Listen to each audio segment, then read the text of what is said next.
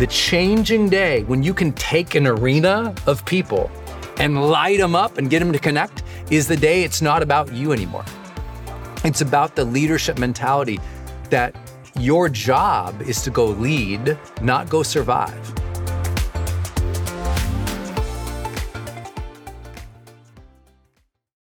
Hey, it's Brendon dropping in here on something special.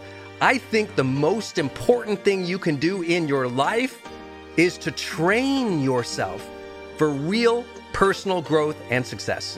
What does that mean anyway? Well, you have to train your mindset and train your discipline so you can follow real habits of success so that you can break through, so you can win the day more often, so you can crush through all those fears and actually unlock your real potential for abundance and happiness and power and joy. But how? Well, like all learning and all breakthroughs, you have to choose first to learn, to learn from the best, to invest in yourself, to do the work, to do the daily work. You have to train with the best, and that's why we created GrowthDay's Mastery Program. Listen, we're gonna train you to make self improvement a real way of life to unlock your positive attitude and attributes at a whole new level, to get you way more productive and influential, to show you the life and career strategies that make you unstoppable and really work. But how do we do that? Well, every single week we bring you a new $50,000 or $100,000 keynote speaker multimillionaire, or world's foremost expert to switch your brain into high performance mode, to teach you what really works in wellness, in health, in mindset, in productivity. People who really help you unblock and move ahead with really practical strategies for changing your life, your relationships, your health, your career, your mission, your purpose. Every month, we unlock a new course that would have cost you thousands of dollars to buy from other teachers on brain health or positive psychology or confidence. Every year, we give you free tickets to an unbelievable motivational and transformational seminar. Every day, I give you an advanced life coaching audio to keep your mind sharp, energized, focused, motivated, confident, ready to serve and to lead and to win and build your greatest future at the levels you dream of. And I promise you, you are capable of. Every day can truly be a growth day for you. But it takes mastery in life, and that's why we have our new program, Mastery Level in GrowthDay. You can go to yearofmastery.com and it will direct you to our best program in GrowthDay. This is for those who really want the advanced level, who really want to break through, who are tired of, hey, listen, podcasts are great, but training is another level. Go to yearofmastery.com. You deserve to join the world's number one membership for advanced personal growth and success right now. This is a membership of the real people doing the real work who have a positive mindset, a growth mindset, a willingness to be a role model, to be a leader, to serve, who desperately and deeply and joyfully love personal development, to challenge themselves, to push themselves, to achieve great things in life. Go to yearofmastery.com. Let's go. Yearofmastery.com.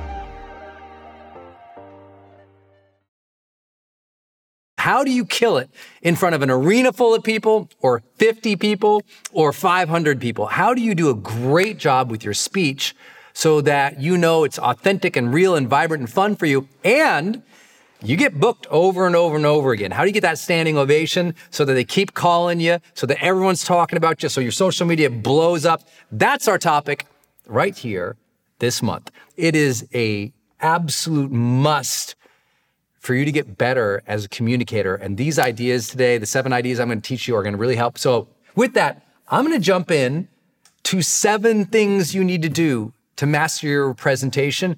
These are critical, these are musts, and they will change how you connect with and relate with other people. So I know you're gonna dig this. So bust out your journal. Number one thing that is really important for everything in public speaking, and it's the one thing I think most people fail at. And that number one thing is to adopt the leadership mentality. Most people go into a speech and they're like, I hope I survive. And they're in survival mode. That's all they're thinking about. They're thinking about their message, maybe their story, maybe thinking about the audience. But the reality it is, and trust me, I've been on a lot of stages and I've been blessed to train with the world's greatest speaker training. Now we've been training, what, six, seven years. Some of the best speakers in the world. The truth is, when you dig down deep into people's psychology on stage, most of them are just trying to get through. They'll tell you, I'm going to try to do something new. I'll try to do something different. I'll try to nail it. But the truth is, psychologically, they just want to survive because they're scared. You've got to change that mentality. The most important thing on stage presentation is to tell, can I see that you're a leader? That's it. And whatever that means authentically and true for you, but it is not a place that is shaking. It is not a place that is terrified, even if the nerves are there, even if the butterflies are in full force, flying in formation, eating your stomach from the inside out, I still need to see you as a leader. I need to see you adopt that mindset that you know before you walk out on stage, it's your moment. Listen, the best thing I can tell you, there's two guys, two gals, two different kinds of people. One person walks on stage wanting to survive, concerned about self, concerned about ego, and one walks out like Dr. Martin Luther King, standing on that Washington monument, ready to go. Standing, I shouldn't say standing on the Washington monument, standing at the Washington Mall. but you know what I'm saying? You've got to be in a place like which, which one are you going to be? Are you going to shout it from the rooftops and shake the mountains and change the world? Or are you going to be a shrinking violet in front of everybody? You're going to make that choice one day in your life. And I'm going to tell you the day that you make that choice, everything is going to shift. I get it that people are scared of public speaking. I get it that it can be intimidating. I understand the nerves and the anxiety that comes up. I still get that. I'm not here to tell you, go out there and be perfect. I'm here to tell you the nerves are going to be there. The anxiety is going to be there. But the mindset you adopt about what you're about to go and do, are you going to go lead the troops? Are you going to go change the world? Or are you going to go deliver awesome? Or are you going to go apologize for yourself? Are you going to go try to breathe through it? Are you going to go, go be concerned about yourself? And that's the game changer. And trust me, it is not an easy place to get to. Uh, you know, I, I can't tell you how many rooms of 30 people I talked to before I talked to 50, before I talked to 100, before I talked to 300, before 500, more 1,000. This summer, as I'm filming this right now, I've spoken to over 30,000 people live this summer as I'm filming this right now. I got another couple thousand coming up in the next couple months. And so it's been a, a, a very big year. And some of you saw, you know, me talking to 17,000 people in an arena, 5,000 people at Caesar's Palace. I mean, you've seen me on social media, hopefully doing all this nonsense. But I share with you the changing day when you can take an arena of people and light them up and get them to connect is the day it's not about you anymore. It's about the leadership mentality that your job is to go lead, not go survive. And if you keep thinking about your survival, how you feel, what you look like, did you wear the right shoes? Did your hair okay? Will they listen? Do you look your best? Is the makeup perfect? Are you getting the shot? Is your team getting the B roll, and you're concerned about all of that, and you're not concerned about leadership and what it feels like inside and to others for you to lead authentically and powerfully, get off the stage, get out of the game, leave my industry. That's it. We don't need more egoists on stage. We need more leaders. And I think you see that in our political cultures around the world right now. I think you see that in our businesses. We have so many people who are terrified to lead, but are full on narcissists anyway. You know what I'm talking about? You got to get over yourself and stop thinking about yourself and all these concerns. Everything we're going to talk about public speaking always comes back to someone saying, I'm scared, stage fright. I'm like, yeah, there's stage fright and there's leadership. Which one do you want? And once you make that change and it becomes binary and clear to you that you're being called to lead in that moment, you're going to step into that leadership mentality, into that leadership role. Cause look, you're on the stage.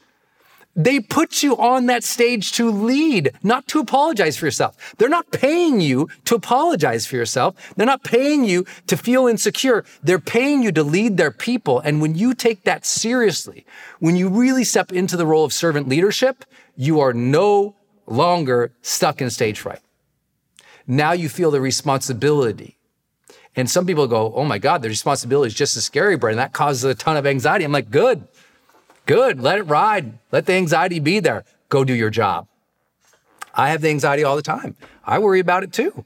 Trust me, when I walk out 29,000 people in an arena, sometimes I'm like, whoa, okay, I feel it. The thunder of that number of people clapping, the thunder of the speakers, the terror of the lights blinding you, the smoke and the laser sometimes. I mean, sometimes don't stand over there because we're going to shoot this thing out of this thing. Uh, okay, like I didn't get into the game for the pyrotechnics. I've got to get myself straightened away and ready to win and the way that I do that is I get out of me. And I really connect with the fact that I'm being called to lead. They wrote me the check to lead. So please remember that. They're writing you the check to lead. They're not writing the check because you're cute, because you're authentic, because you're vulnerable. They are writing you the check to lead their people. And when you become razor clear about that, everything shifts in your approach to this game.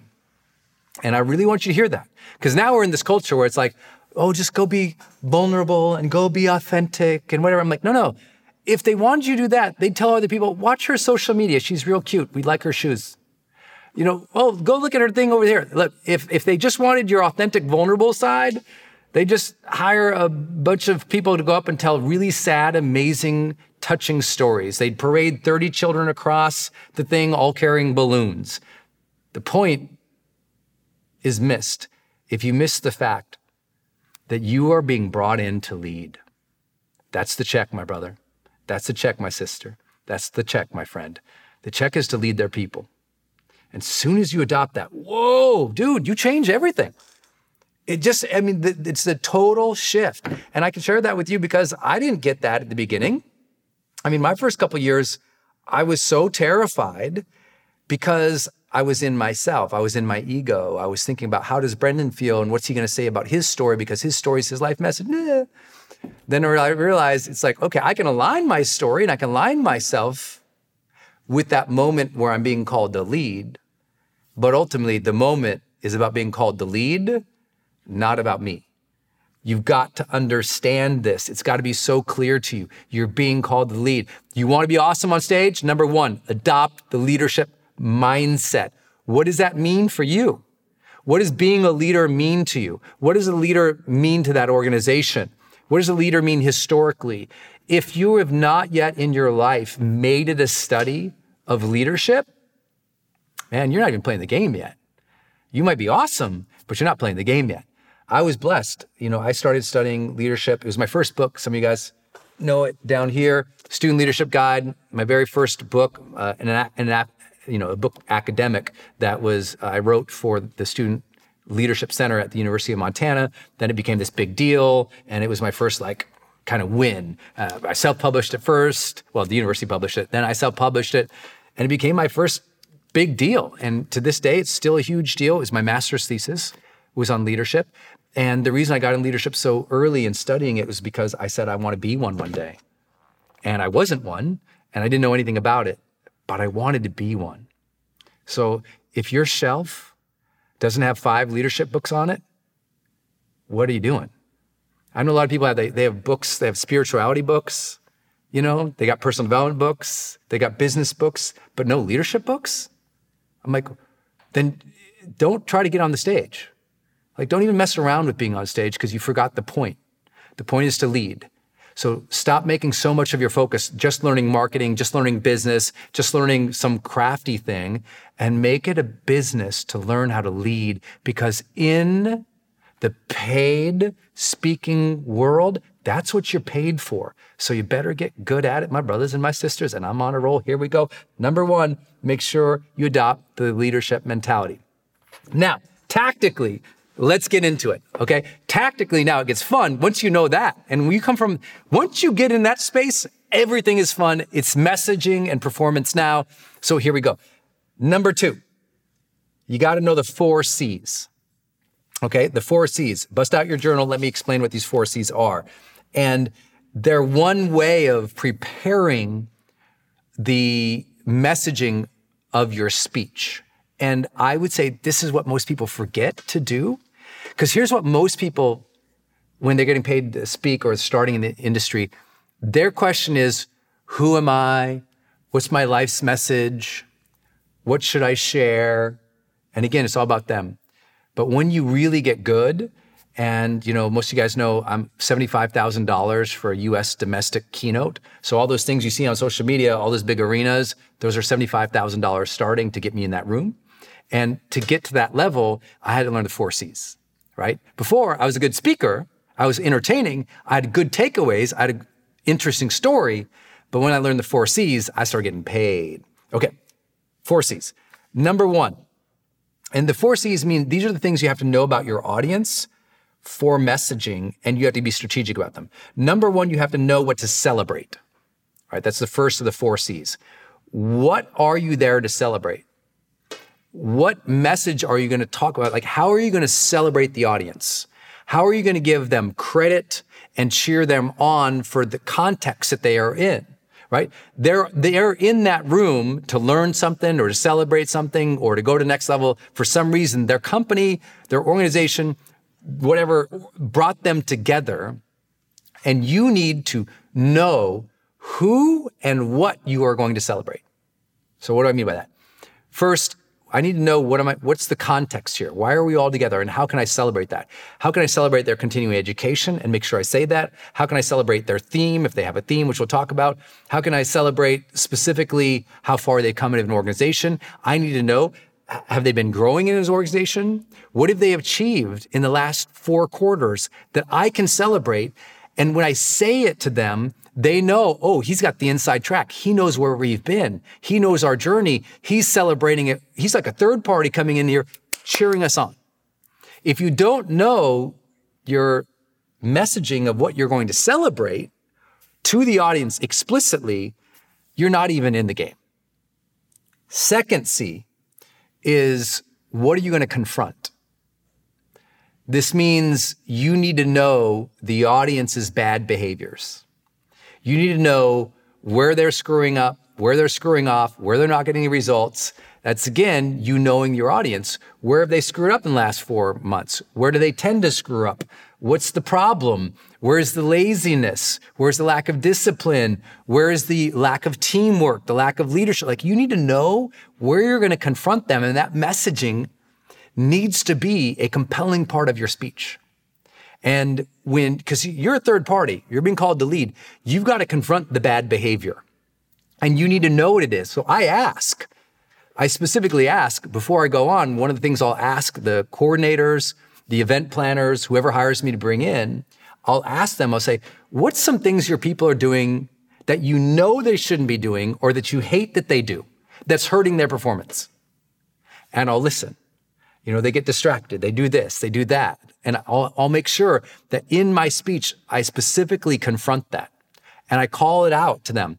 I'll say, Hey, look, I know everyone wants to go in here, but sometimes you guys are doing this and then you're doing this and you're doing this and you're doing this. And you all know that's screwing you up and it's hurting the organization. You all know that's hurting, right? And I raise my hand and they all go, yeah, that hurts it. Calling that out makes you a leader.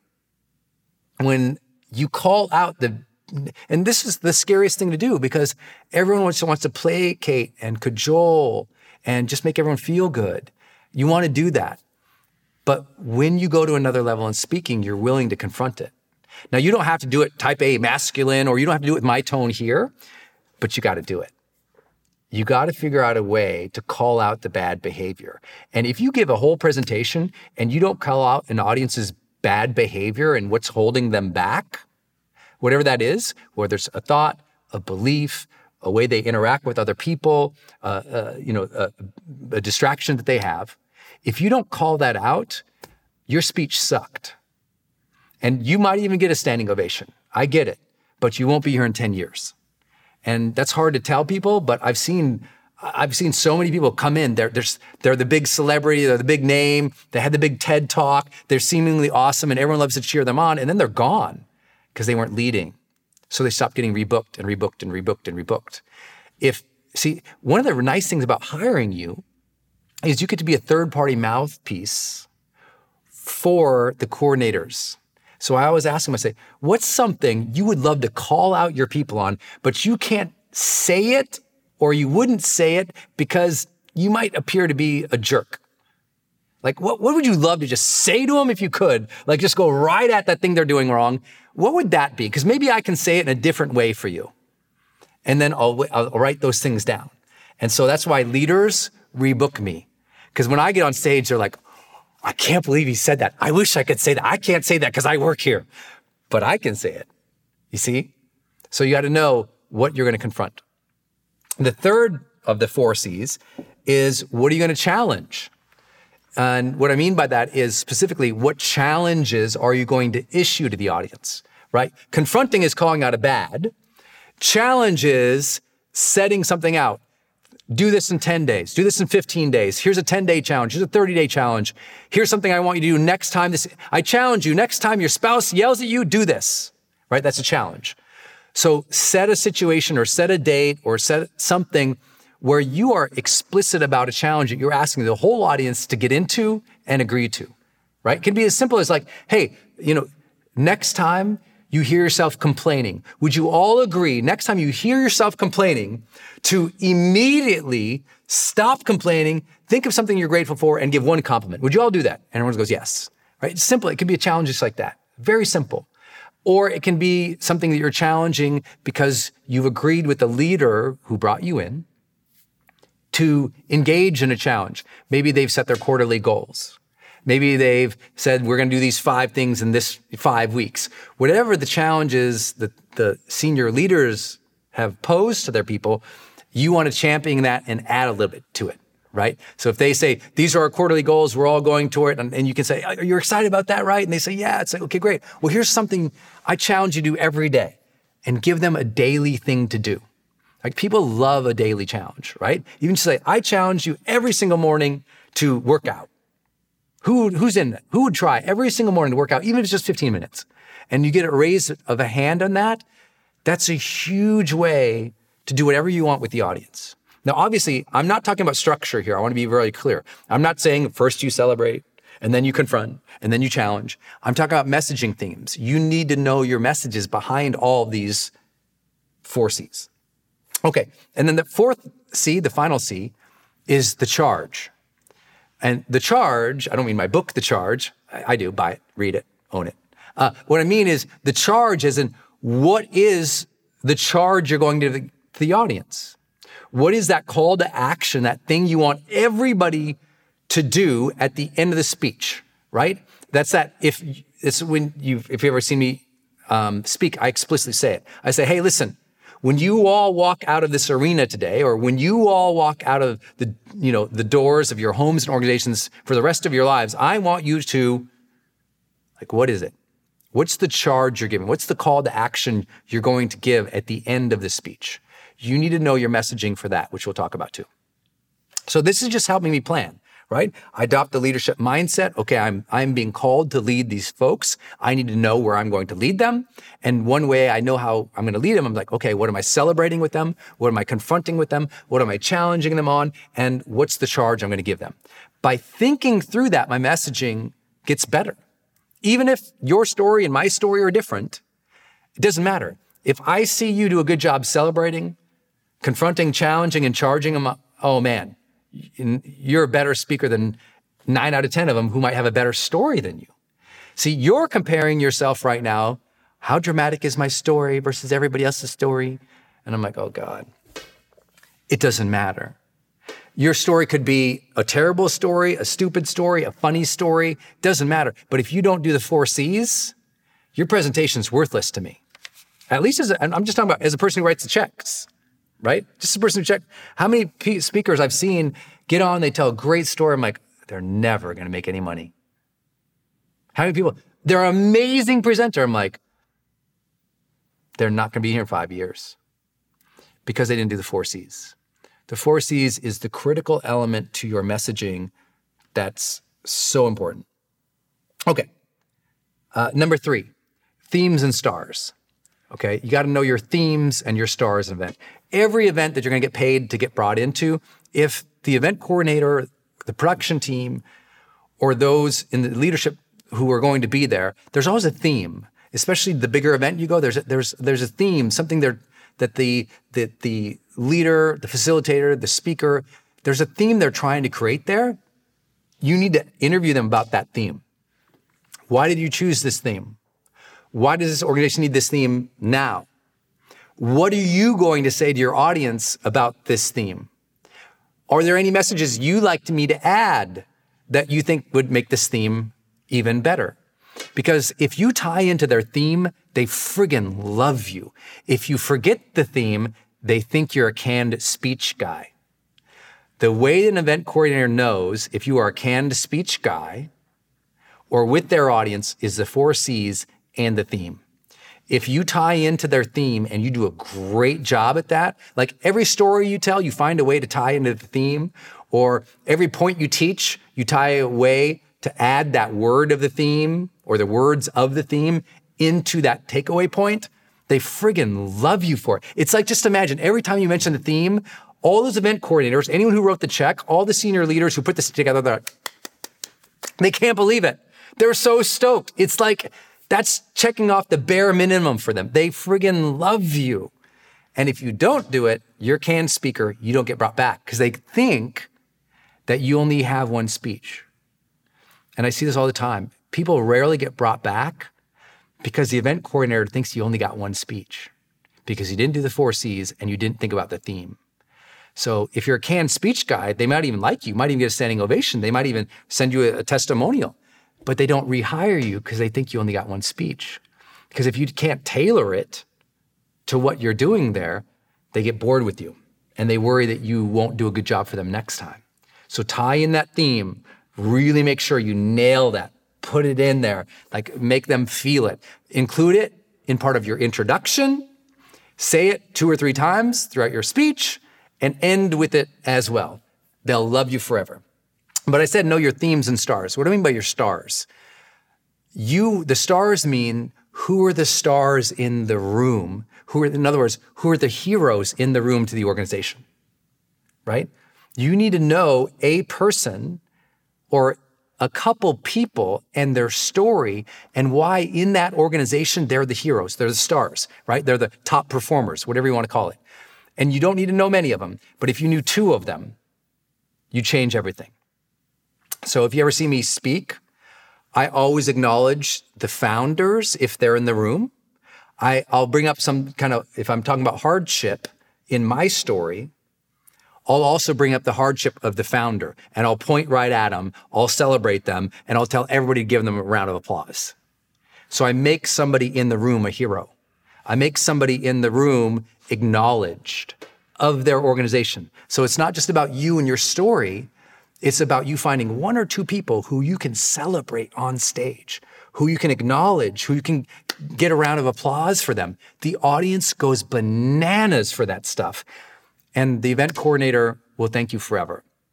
And they'll always say the same thing. Thank you for bringing my people in this.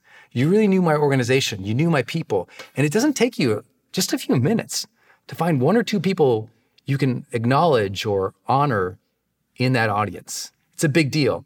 Don't forget, you're, you're stepping into someone's house. You need to know the members of the household. You know what I'm saying? If, if you, you and your spouse or your partner or your friend are going to somebody's barbecue, of course you say, whose barbecue is this?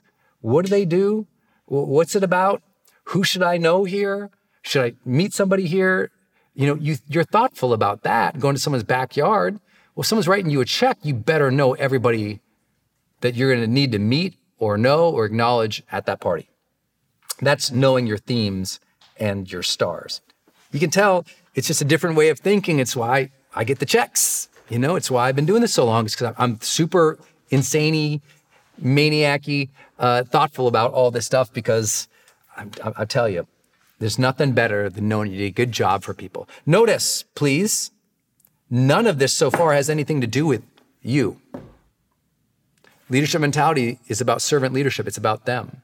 If you don't know anything about servant leadership, make sure you read Robert Greenleaf's work on servant leadership.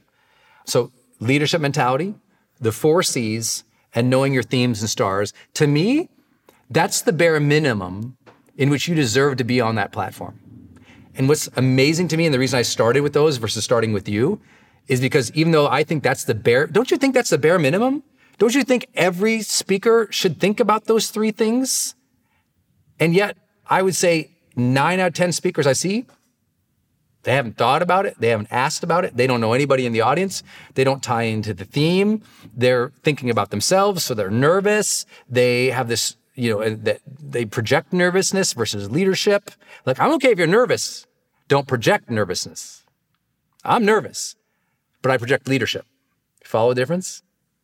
I think it's also really important that if if you don't know what you're celebrating, confronting, and challenging and charging, I don't I don't know why you're there. All those first three points are all about your role in the audience. Hey all, it's Brendon, and I want to make sure that you go check out growthday.com. It's an all-in-one personal development platform where you can do everything you would like to do for personal development in one place.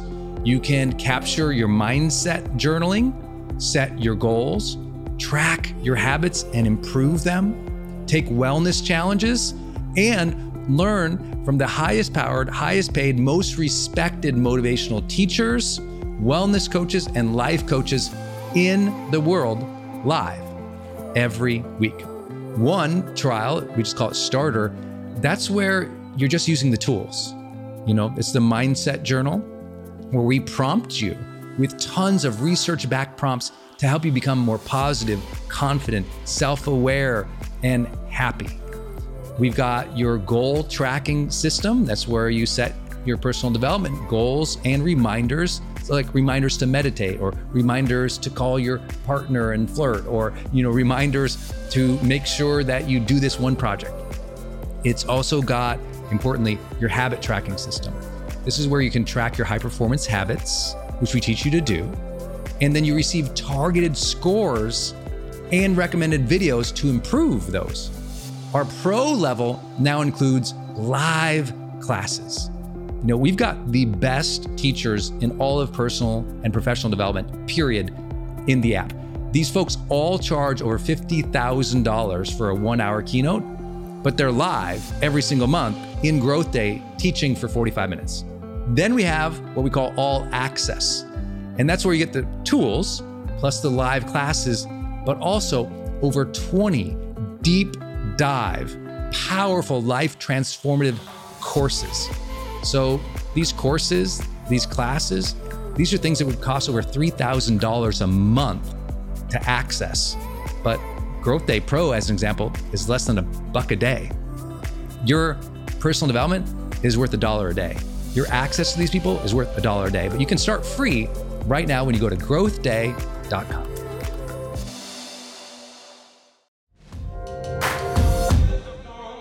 Hey, gang, it's Brendon. I'm going to change gears real quick and talk about another show here on the GrowthDay Podcast Network. Lori Harder. Her show is called Earn Your Happy. This is a monster podcast if you've never heard of it before. Earn Your Happy is all about Lori talking with people and sharing her own journey of being an entrepreneur and trying to find happiness in life. And I love her phrase, earn your happy. You know, if you've ever heard me tell my car accident story, I felt like at that moment I got life's golden ticket, that second chance, but I also felt like this this feeling that I had to earn it, to earn that second chance. So when I got to know Lori and she told me her show was called Earn Your Happy. I was like, ah, oh, it's one of my favorite words in the English language. Earn. To earn the gifts we've been given, to earn the life that we want, to work for it, to strive for it. I just love it. And Lori is like listening to her episodes. I told her the other day, I was like, it's kind of like listening to a best friend talk about, you know, their ambitions and what they're trying to do. And she's such a great interviewer as well, by the way, that I think you're going to get new perspectives about life. You'll laugh a lot, you'll be motivated, and you'll learn from somebody who's out there actually doing the work, building a great business and life and family. Go subscribe to Lori Harder's podcast. It's called Earn Your Happy. You can subscribe anywhere you're listening, including right now on this platform. So please go subscribe to Lori Harder's Earn Your Happy podcast.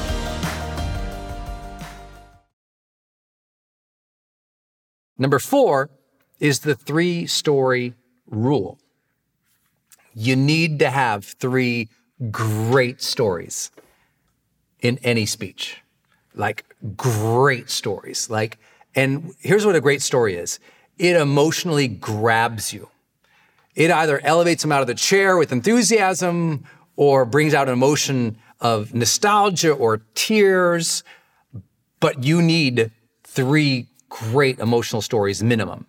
Like for me, if you've ever seen myself, I do five. So I do five teaching points, and with each teaching point, I give a great story. That's kind of my structure for my speeches. Uh, I like that because, and I make sure that it shows growth, right? It gets, I ease it in with a little struggle, and then it gets bigger and bigger and bigger and stronger and stronger and stronger and more bold as a teaching point. But that's really important to me uh, personally. Almost every speech I do, five takeaways and five super emotional stories that go along with it. And those stories, they can be yours or somebody in the audience's, but you want them to have that compelling emotional thing that only comes from usually like vulnerability, struggle, or beating the odds. You know, everyone loves a rags to riches story.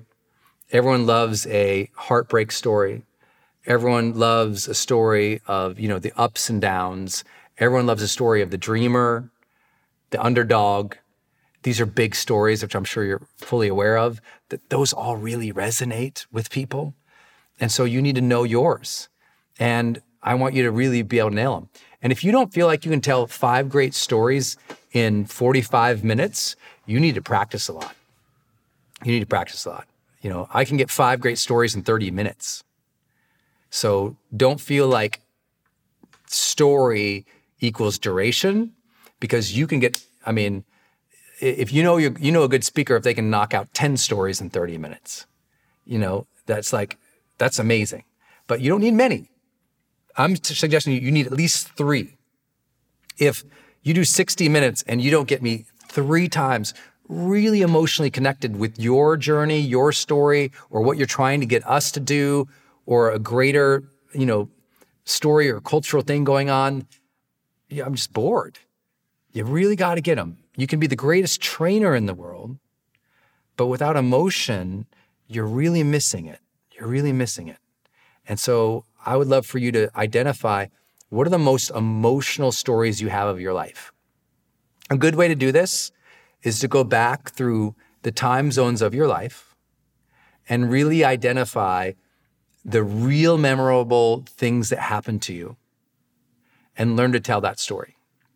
I mean, you might not tell all of them, but you know what? Go back to elementary school and like crank on your memories. What happened to you? What was emotional? What was great? What was bad? And remember those and zoom in on those stories what happened in high school or what happened in college or in your first job or when you first started the business or when you had that breakthrough.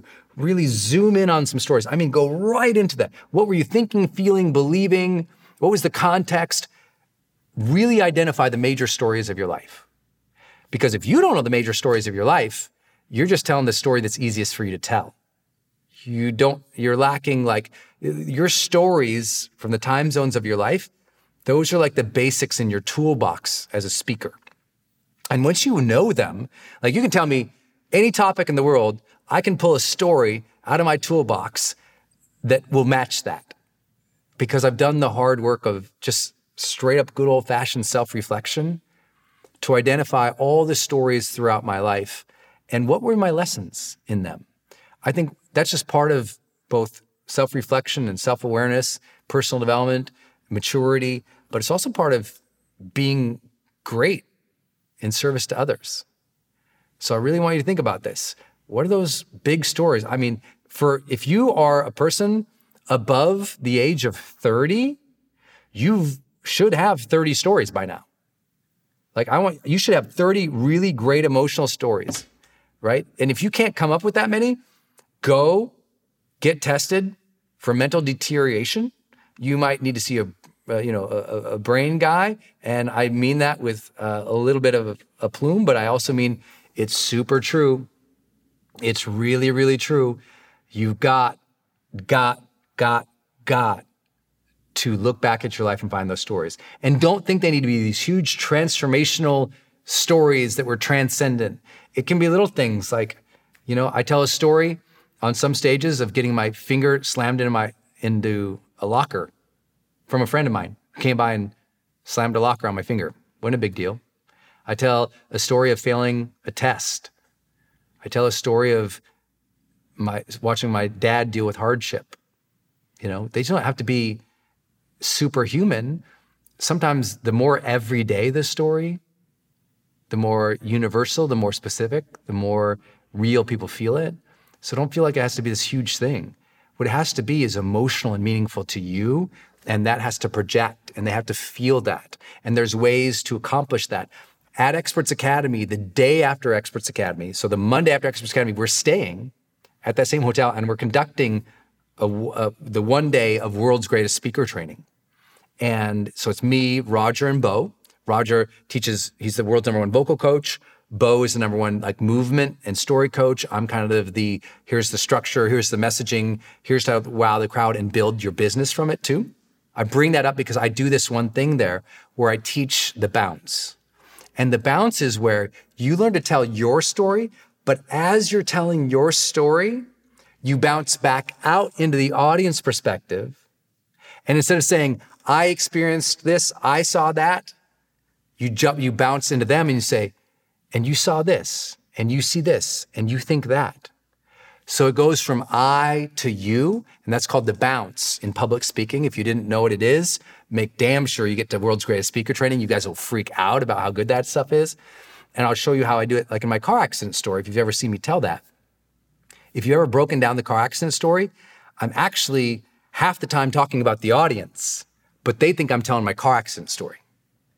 And if you watch it, it's like very artfully done with the bounce. And you have to learn that bounce to go back and forth with your story. So within each of your stories, even if you only tell three, remember you're bound in, you never, never ever just tell your story. Don't go from start your story to end your story and not bounce back to the audience in that story. Like that's what a lot of newbies do. They just go, well, this was my story, and they tell their story. You got to bounce into the audience and back into your story, into the audience and back into your story with what you're saying. Okay. Number five, you have to learn to break the barrier. And what this means in public speaking is you've got to break the physical barrier of the attendees. What does that mean? You don't want to do a whole speech where they're just sitting like this. You got to get the audience to move, to participate, to literally physically do something. Where that physically do something is put one hand up, put both hands up, turn to your neighbor, high five them, turn to your neighbor, hug them, turn to your neighbor, shake them. Whatever you have to do, hold up their water bottle. You must give commands to have them physically do something. Hold up your journal, grab your pen, move them. And if you do that, like you see me, I get people up doing air squats and doing qigong, doing deep breathing, shouting things out. The more participative you do, when you break the physical barrier and you do it well, everyone's like, whoa, they can't believe it because so few people got the guts to do that. That's why you get brought back. You didn't just go up, deliver your canned speech and leave you actually moved them. I mean, physically, you had them do something. People can't believe that. It takes a lot of practice, it takes some skill. See, a physical command without a teaching point is lame as hell. And that's what most people do. They saw Harv Eker or NLP guys say, raise your hand. So they make it, and it goes like, raise your hand. Why? There's no teaching point tied to the raising of the hand. And that's how you know a novice who really should have gone beyond NLP because NLP is nice, but it was like the 80s. I think that might help you.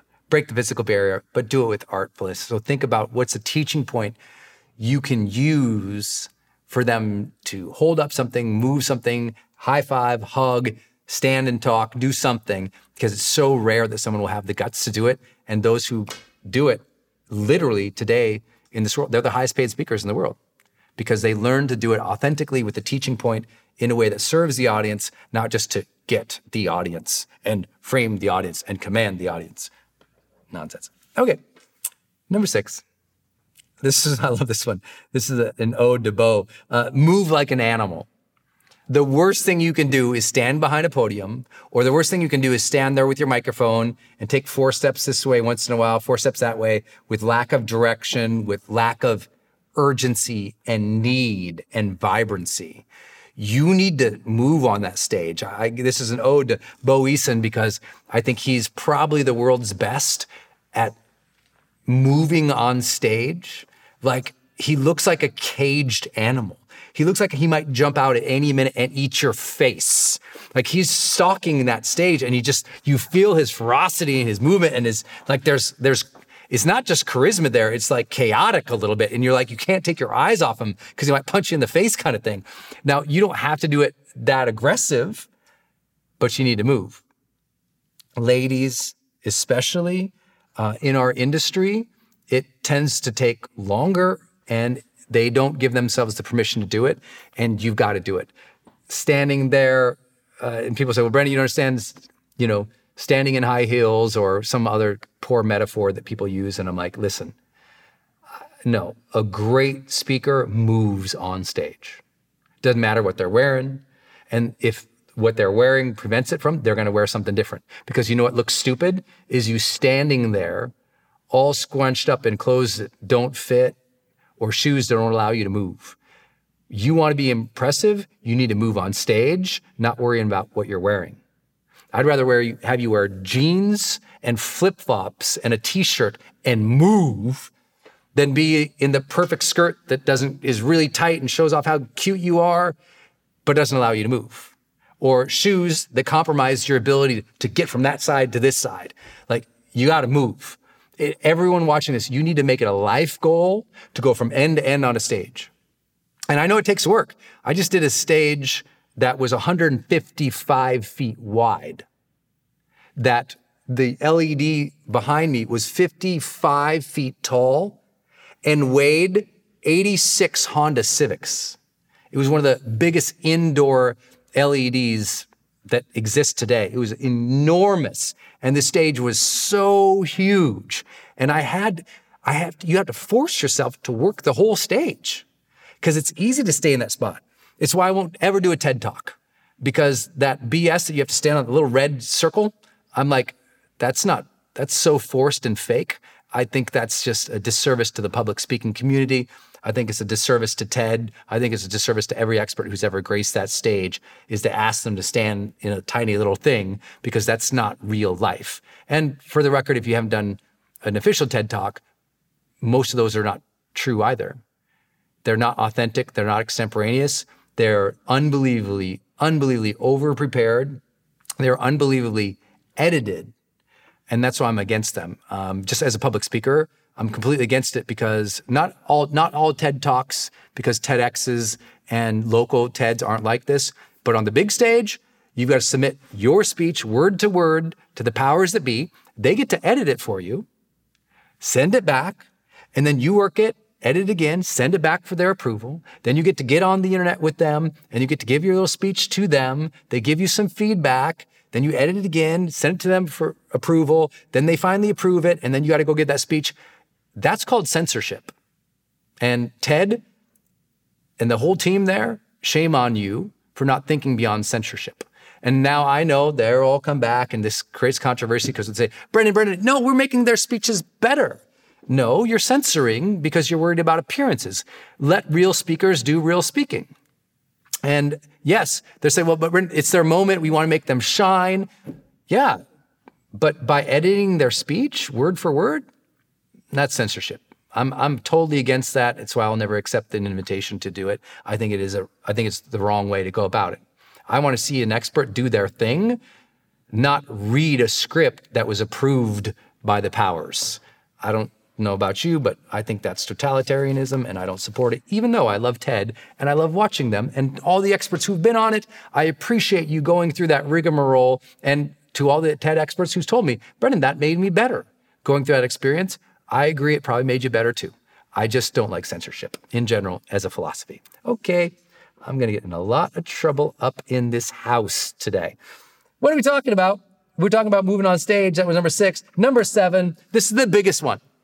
This is how you get your standing ovation. So write it down. Here it is. CTA crescendo loopbacks. Big fancy words. CTA crescendo loopback. What does it mean?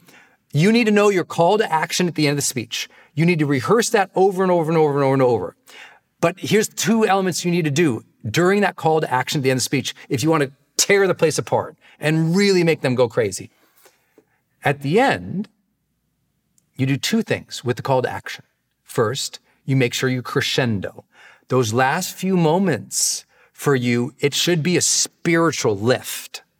It should be an emotional, vocal, physical liftoff. Like you want that to end because if you do that, if you achieve liftoff, they stand up and they cheer, right? And you got to find the way for you. So I'm not trying to notice I didn't give anyone here an exact, you know, structure. That wasn't my goal with this speech or with this training here. But what I'm trying to do is give you some concepts that will help you be better.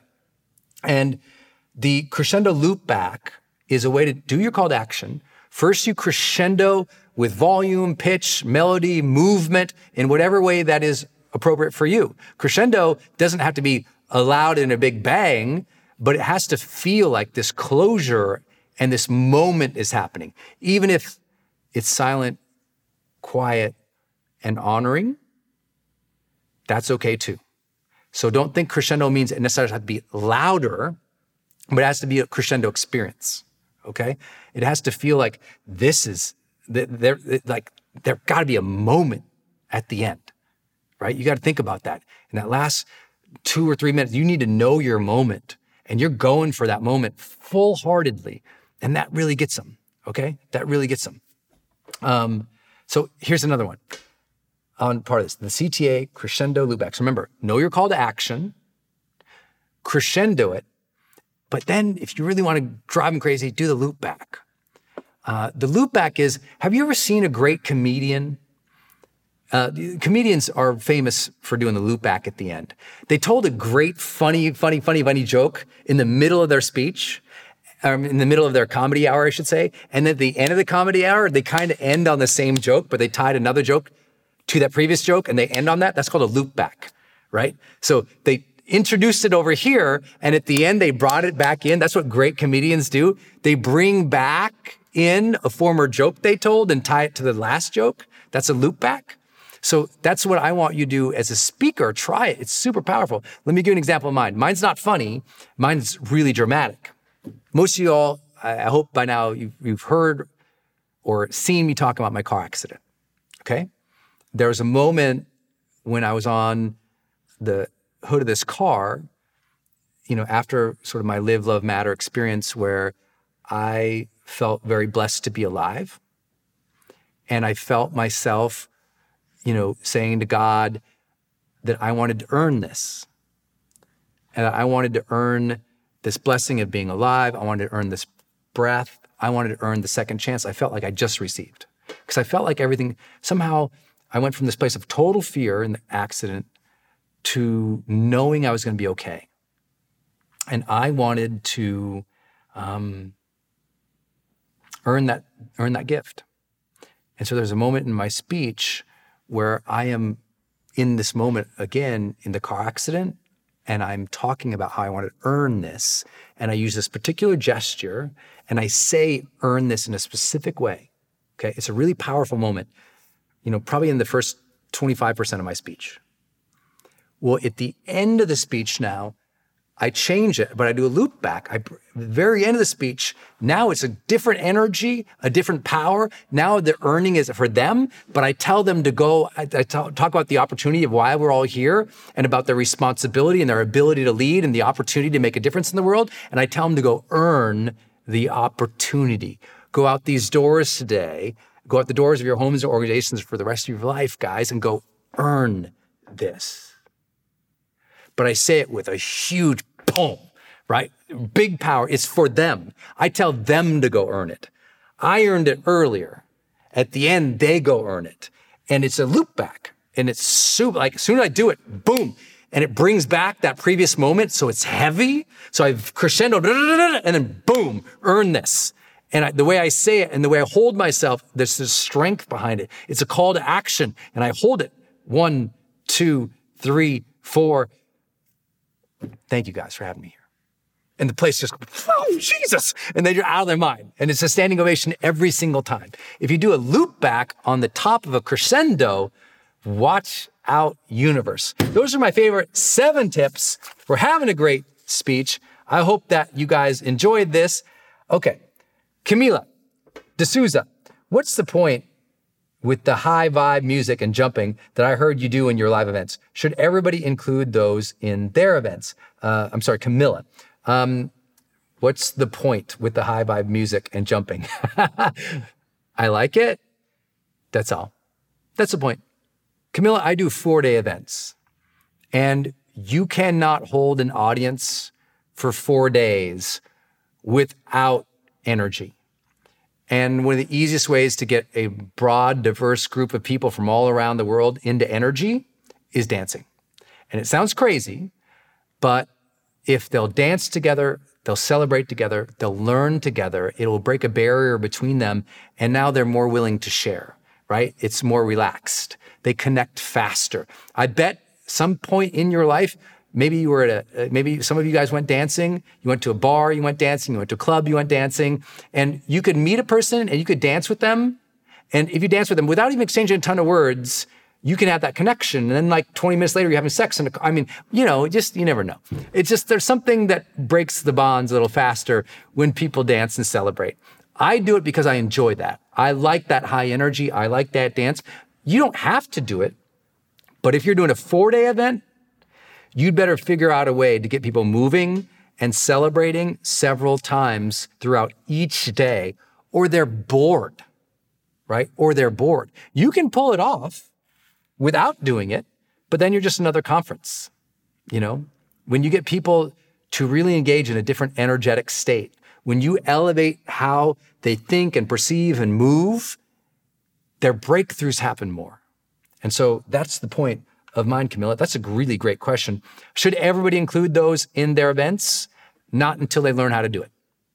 Once you learn how to do it, you have a little mentorship, have a little training, then like do it. The first time, it's not going to be as good as you want. The second, third, fourth, fifth time, it gets better and better and better. You understand how to handle that energy of an audience. You learn how to ask for authentically. It's not forced.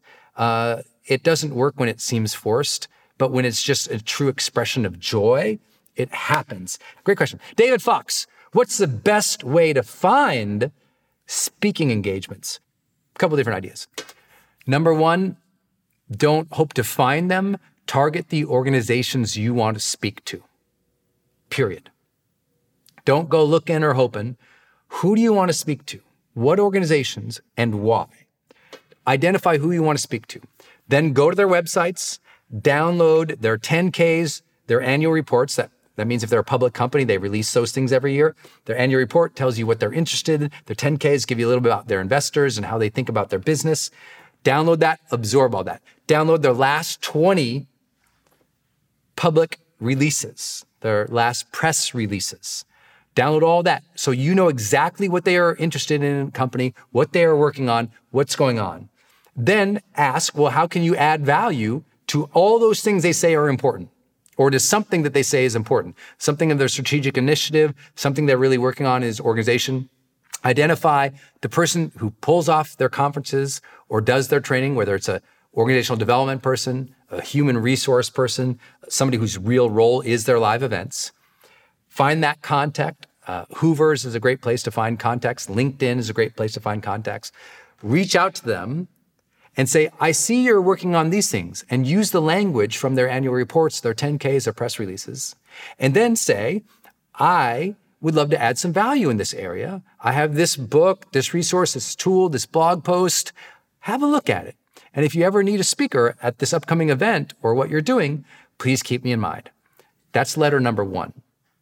In World's Greatest Speaker Training, we call this the campaign canon. It's letters, it's a series of letters and emails that adds value towards those things and keeps asking for the engagement. Michelle Anderson, what are your favorite techniques for energizing and engaging the audience? I wouldn't call it a technique. I would call it a teaching point. instead of saying, what's the technique to get them to do something? Instead, ask, what's a training point or a story that I can then use to have them do something? So could you tell a story about how two people interacted and you have them interact? Could you tell a teaching point about how to move their body and then you have them do it? Right? So don't use technique, use the teaching point or the story and then say, how do I physicalize that story or that teaching point? And that way it becomes seamless and it doesn't seem like my audience never goes, well, this is a technique. It's always woven right in to the stories and the teaching points. And that's how it doesn't feel forced. And that's how you get the best energy out of that. Uh, Jose, Luis, I work as a communication consultant. Awesome. For international companies. Awesome. And the biggest audience I've had is 30 people. How do you jump from there to 100, 200, and 1,000? What I would do, Jose, is one, make it a goal. It's got to be a goal. You got to say, I want to achieve, like, it, you got to manifest that, man. So you got to go, okay, I want 200, I want 300, I want 500, I want 600. And you got to set that intention first. And then you got to go start targeting organizations or events that give you the opportunity to move up to that level. And you got to ratchet it up, right? Don't, don't try to go from, you know, 50 people to 10,000. You got it right. You jump from there to 100 to 200 and you start identifying the organizations you want to talk to and you start approaching them or pitching them and you begin from there and you accept that gig that's 100 or 200.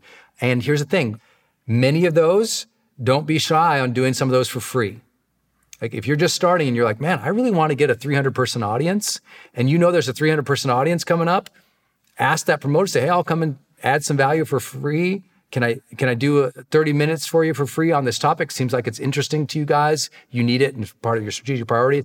Seek to add value and ask to get on that stage, even if it's for free when you're getting going, to get more of that experience, to get that picture, to get that footage, so that you have that to show to other people. And then you'll get more and more booked. I think that's a big way to do it. You target, go for the, always try to get paid, but if you can't get paid, take the opportunity to speak anyway to that bigger organization. Also, of every time you're talking to 30 people, Jose, and all of you guys, anytime you're talking to any audience, ask them.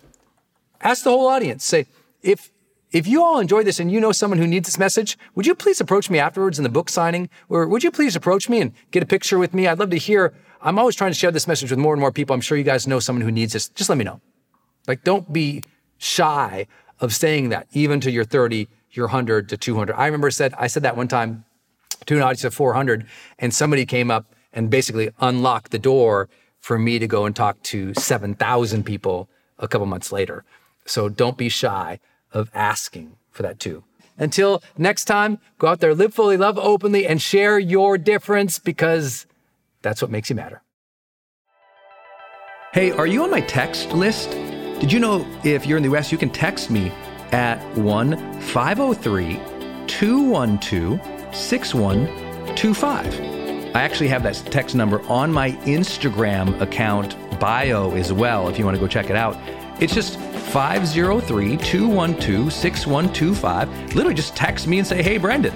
Or text me and say anything you want to say. If you want me to see it, just text me there. It's 503 212 6125. And it's my exclusive text list. And if you're not on it, it's where I share some of my most popular episodes. Or if I drop a new YouTube, I send it your way. Or if I have some kind of free thing going on the internet, I give that exclusive link out to that group.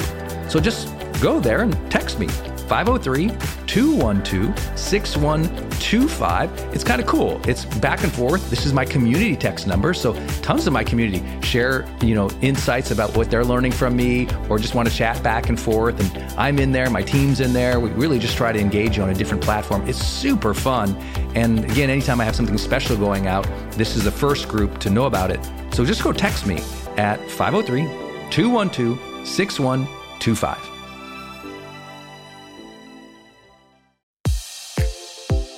Hey, I wanted to hop in here and share with you my love for community.com. Every major celebrity uses this. US presidents use this. The biggest companies in the world use this. They give you a 10 digit phone number, but it's kind of like having an inbox for your texting. You can segment it to people um, and they can reply back. And it's just really cool because you can also send video and you can send audio. And it's so beautiful of a design that it's really easy to figure out. You know, I don't like all those other systems that send out like some weird little code that you just know is like a promotion. The reason they called it community.com is because they really believe you have to have a text community in the modern era. Texting adds a whole other level. People open up their texts way more.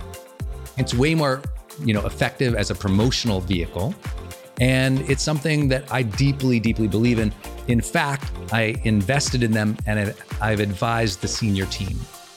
I'm telling you what, my audience loves it. It's increased the engagement across everything I do. And you can get a free demo when you go to community.com. Just like it sounds, community.com. Check it out.